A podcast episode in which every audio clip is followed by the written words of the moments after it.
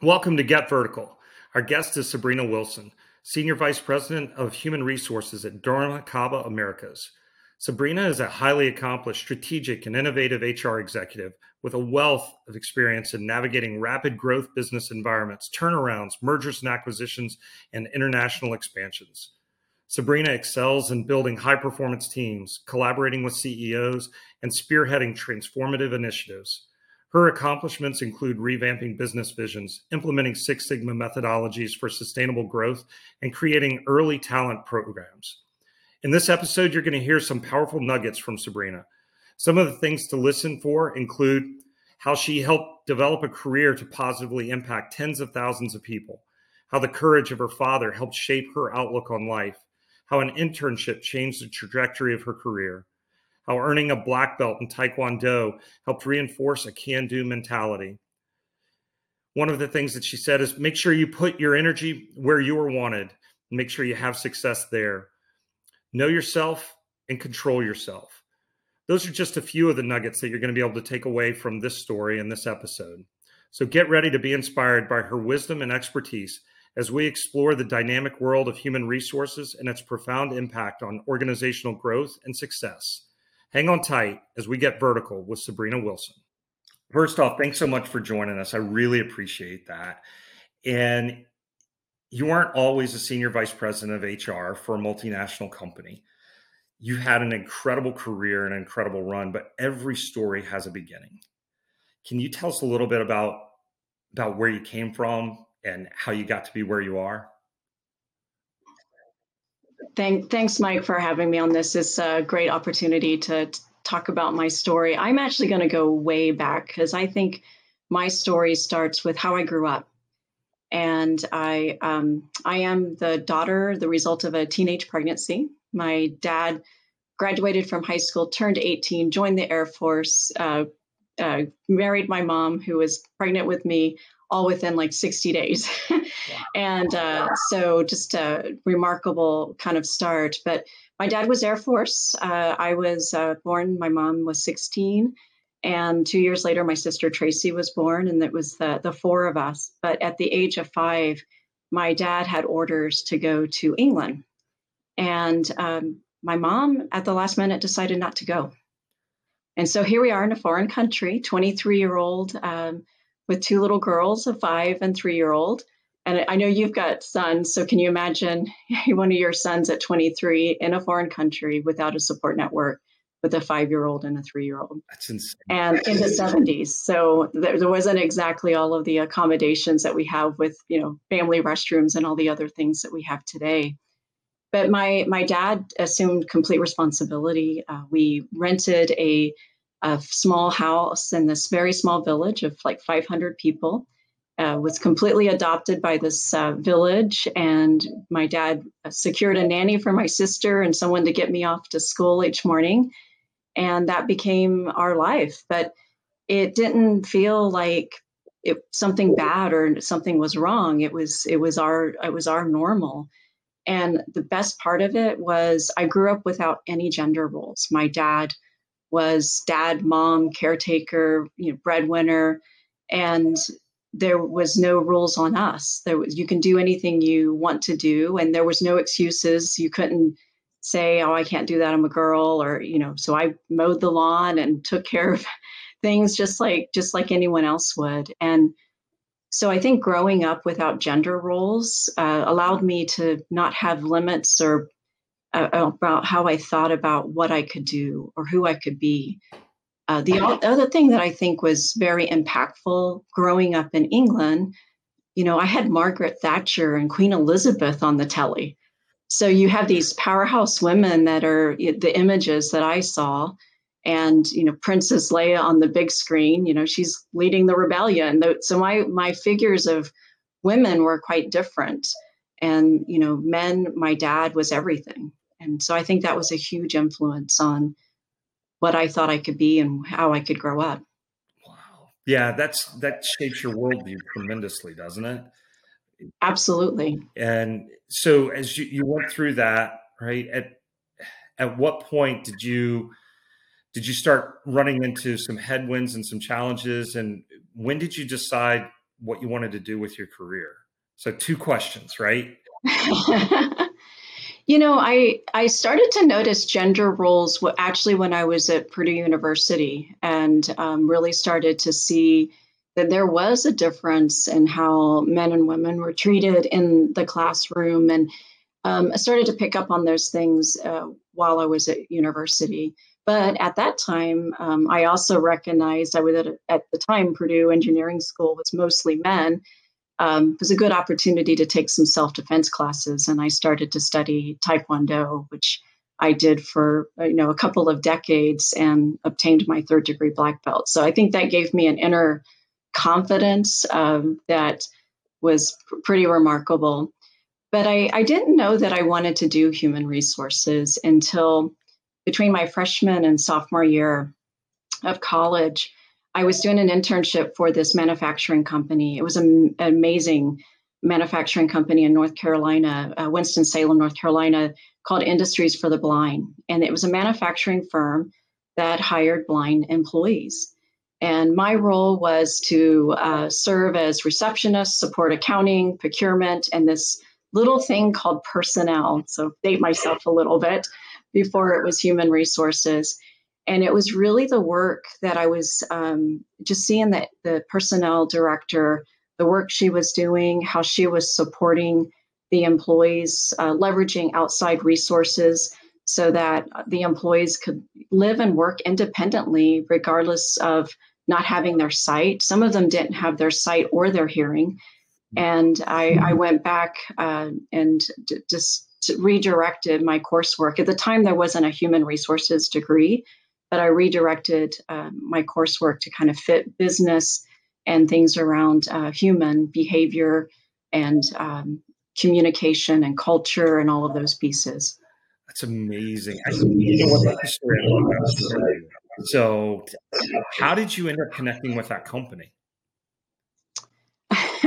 so I it the president of the company was my mom's landlord. Okay. So, yeah. So um, when so when my my parents separated when I was quite young and both remarried and established uh, new families, my my mom uh, lived in North Carolina, and I would spend summers with my mom and school years with my dad after we returned from England.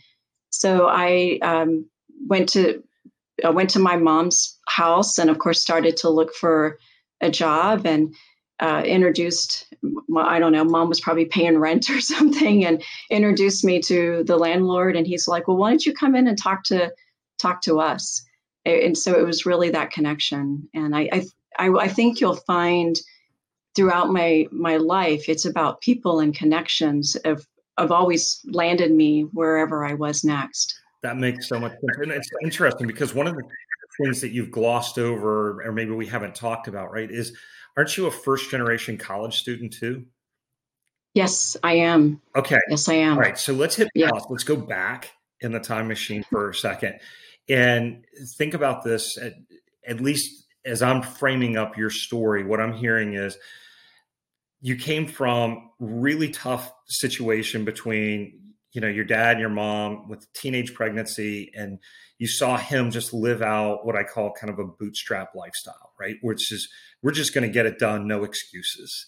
And yeah, right. and he's imparted that to you. But there's also a generational aspect to it which is how did you decide to go from you know from that background right to say oh i've got to go to college and then you're able to turn that into an internship and whatnot. So yeah, back us up real quick. How did you decide to go to college, and how did you make that happen? Well, let me back up to how my how my school was for me. So I, I'm assuming a lot of your listeners are going to be Americans and probably went to an American school. And so school is very different. So when we landed in that village, it's a very small village. There was a very small schoolhouse, three room schoolhouse oh. that um, that that I attended, and each classroom would have multiple ages of students. And so the way that the the school system worked was they you kind of self-paced. So you would get your books for what your age appropriate was, but you could work through, let's say, like your math books as, as quickly as you wanted to, and you could pace yourself through that. So it wasn't like in the American school, you're first grade, so you only take first grade level, you know, classes or learn that first grade level things. But what I discovered is I had a passion for learning and math. And so I would just whiz through and I would be on to the next book and then the next book. And because the teacher had to teach multiple uh, age groups within a classroom, it also worked on your attention span, right? So sometimes, you know, they're teaching something and I'd always dial in and listen and always trying to, to, I just learned very early that I had this passion for, for learning and this hunger for learning. The other thing that was super cool about being in that school system, it wasn't just about book learning. So we had um, music classes. I, I, learned how to play the violin. We had gymnastic classes, cooking classes, gardening classes, bicycle safety classes. We we learned how to identify plants. We learned how to, um, you know, learn how safe safety in the swimming pool, or you know, if you were in the lake, you know, somebody falls in, what do you do to you know help save them? So it was this very rounded uh, level of learning that was really unique. It's not something that you experience in, in an American school. So we were there for five years, and that was that was the foundational years from five to ten of of learning, learning this that desire for learning. And so I knew I never wanted to stop learning. And so for me, that meant, you know, going on to college and, and continuing to learn. And that's still a passion of of where I am at today. And so I think having that passion to always want to learn and grow and develop on top of the kind of that spirit of nothing can hold you back and but yourself and you know you figure out how to make things happen you, and be resourceful.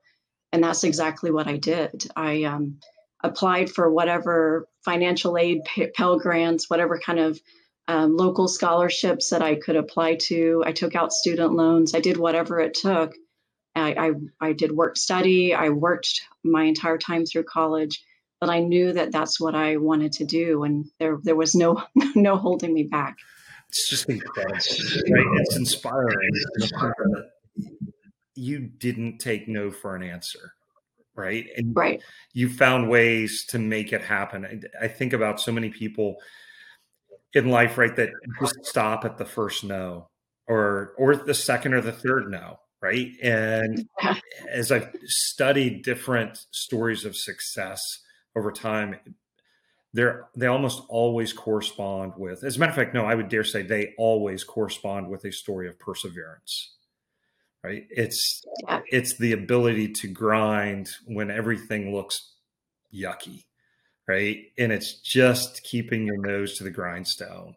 So, all right, now you've you've decided you're going to go to school uh, and you found this first internship you fell in love with personnel right? Just because the ability at, at least what i've heard uh, the ability to impact and influence for the positive people's lives. And i know this when you and i worked together which was i don't know 15 years after that i'm guessing 15 or 16 years after that you still had that same passion right? You're and even when you and i were talking and preparing for this call that passion is still there right? Absolutely. Yeah. So what are what are a couple of things that have if you look back over the course of your career if you could point to and say that was a incredible experience and i'm proud of doing this where you were able to impact people's lives either through programs that you've implemented or just helping someone out um, at, there's a lot of things that would come to mind, but I, I, have to say what really stands out to me was when I was at, at uh, CH2M, so an engineering firm in Colorado, headquartered in Colorado. We had a very large global presence and about 350 HR people around the globe. But like most organizations and most uh, uh, populations, you know, people that are aging and thinking about retirement. So, how do you build that talent pipeline? And so we started a HR rotational program, hiring uh, hiring HR professionals right out of their master's degree, and then rotating them through all of the different functions of human resources. So recruiting, benefits, compensation, business partner, just all of the different the pieces. And um, we we hired our first one and just sort of was like figure it out. And and uh, fortunately max was a very um, a resilient person and kind of navigated his way a little bit.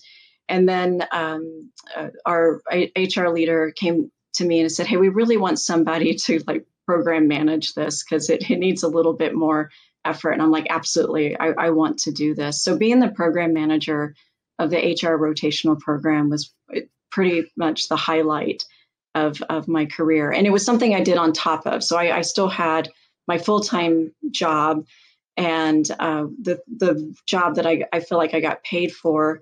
Um, the rotational program for me was more of a passion, and it was one I would give up sleep to do because it was something that I was so passionate about. But during that time, there were um, over, I think about 12, 14 HR professionals. We recruited them right out of uh, their master's degree program. And then my responsibility was to work with all of the centers of excellence um, uh, leaders to figure out what projects they could rotate and do. And the, the purpose was for them in six months to just have this accelerated learning, whether it was in talent acquisition, talent management, what, whatever the piece was and actually start to contribute and add value within the organization and deliver on projects. And um, I'm just so proud of each and every one of them and the, the, different things that they accomplished during that time and continue to accomplish. I still touch base and talk to um, almost all of them. Um, uh, within the last week, two of them have sent me a text and hey, I'm applying for a job. Will you be a reference? And the other was, hey, we haven't talked in a while. What's up? And that to me just, even now, it gives me goosebumps. Just know that, you know, as part of their coaching and mentoring and pushing them um, to, to, to try new things, to, um, you know, handle conflict.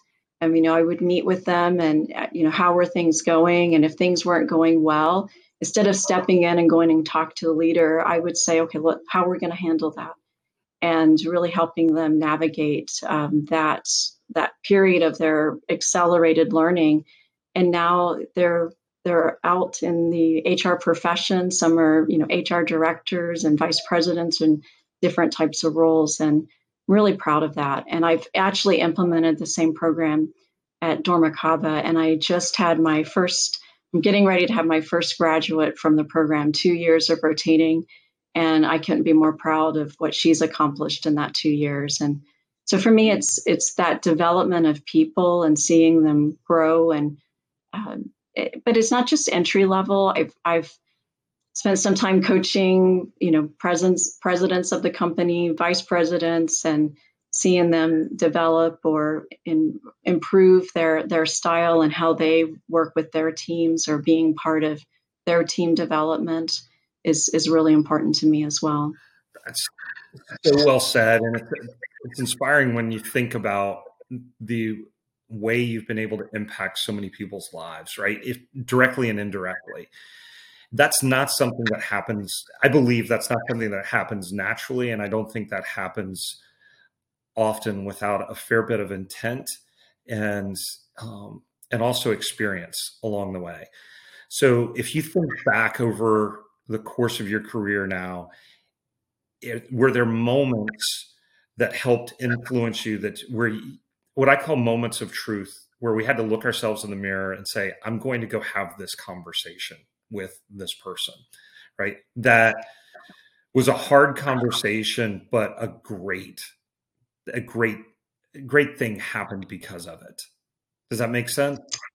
Yeah, gosh. Um the, you know those are always those are always difficult right so when you have to deliver some messages to people and and some people react really well to that and some people don't um, I've, I've had situations where I've tried to uh, provide coaching to um, a business group president and just letting him know how he's coming across to his team and just trying to help him.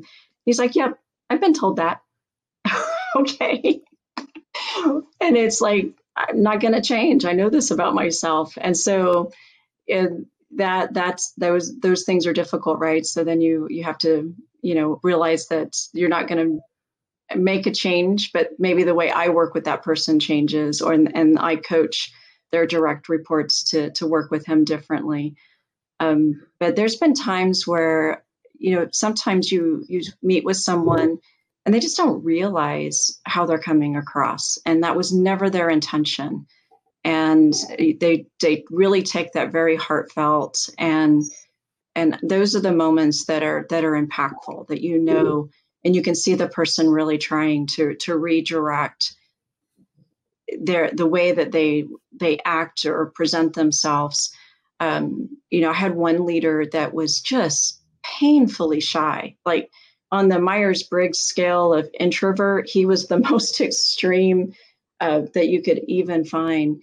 And he didn't realize just by the way he walked around with his, you know, face and um, he wouldn't say anything to people that it was coming across that he was a very that he was mean, that he was grumpy, and that he was not approachable. And so basic coaching, like, hey, when someone steps in the elevator and you're there, say hello to them. I mean, I mean, that might seem really basic, but that wasn't something that was in his DNA because he was just this extreme introvert and, and very shy. So it, it, it, varies depending on the person. I, I think one of the things that I I do really well is look at individuals, and and and I think sometimes people assume HR is trying to treat everybody the same, and I'm not wired that way. I, I think I believe in fairness, but I believe each person has something individually to offer and it's helping bring that that out of them is is the most important thing that I can do. I love that. It was interesting. I, I, think back on one of the conversations that we had when we first met, and I think you kind of introduced me to the concept of um, situational it, it, it's not situational leadership and situational management right? That's that's kind of basic. But there's also this notion of putting people in positions where they're they're set up to win right? Yeah. And then so often businesses um, one of our colleagues i had a conversation um, with him that somebody you and i had worked with for a number of years uh, i had a conversation with him a few years back and he was saying that some of the work that he had done he found where companies inadvertently create positions where people are doomed to fail right? And yeah. it, you could take the best most talented hardworking individual and it doesn't matter who you put in that role they're just going to fail and fail and fail. And so many times organizations don't realize that until they've ground through three or four people right? Right right and i think it's I, I, think when i think about what i do i mean people human resources they think of us as the hiring firing department right? And I, I don't i don't think about that as my role. My role is getting the right people in the right place at the right time doing the right things. And that if you you can be the most talented person but if you're put in something that you're not that is not your natural talents, it's going to be difficult for you and you might do okay but you're not going you're going to be miserable doing it. And i and i learned that instinctively i learned that but it's also through gallup's uh, clifton strengths the strengths finder assessment that i've i've been a huge fan of for I, I don't know since 2010 12 or so. And there are natural things that we do that give us joy that we're good at. And then there's some things that it just takes a lot of energy and effort to do and and it's not where we we have our passion. And so for me finding what does the organization need and what other people are good at and then how do you bring those two things together? And to me that's that's the intersection. That's where magic happens. That's, that's where companies thrive. That's where companies grow. And do do great things is when they're leveraging people's strengths. And to me, that's the most important thing. Well, I love the way you've said that. And there's a part of it that I've got to dig deeper on. How do you scale that? I understand how you can do that in a one-on you know, in, in, an individual instance, but you've led organizations with 20,000 people in it, right? It's, it's really hard to replicate that 20,000 times.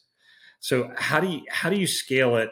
Maybe not to 20,000 times, but how do you, how do you extend beyond the five or 10 deep conversations that you can have, or maybe not five or 10, but you know, how do you, how do you scale it?